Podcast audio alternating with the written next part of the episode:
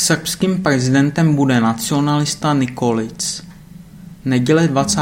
května 2012. Tomislav Nikolic vyhrál druhé kolo prezidentských voleb v Srbsku. Těsně porazil svého rivala a bývalého prvního muže země Borise Tadice. Pozorovatelé označili Nikolic svou vítězství za volební zemětřesení. Nikolic, který má pověst nacionalisty, ale slíbil, že se země neodkloní od proevropského kursu. Podle odhadů Střediska pro svobodné volby a demokracii získal Nikolic 49,8% hlasů a Tadic 47%.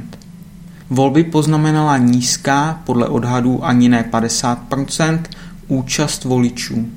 Nikolic se chce v úřadě soustředit na potlačování kriminality a korupce.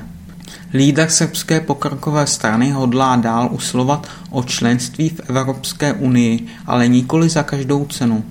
Pozorovatelé se domnívají, že to znamená setrvání Srbska na požadavku zachovat Kosovo jako integrální součástí země.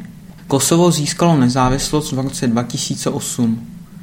Tadiců volební neúspěch způsobily i ekonomické problémy, které vedly k růstu nezaměstnanosti k 25%.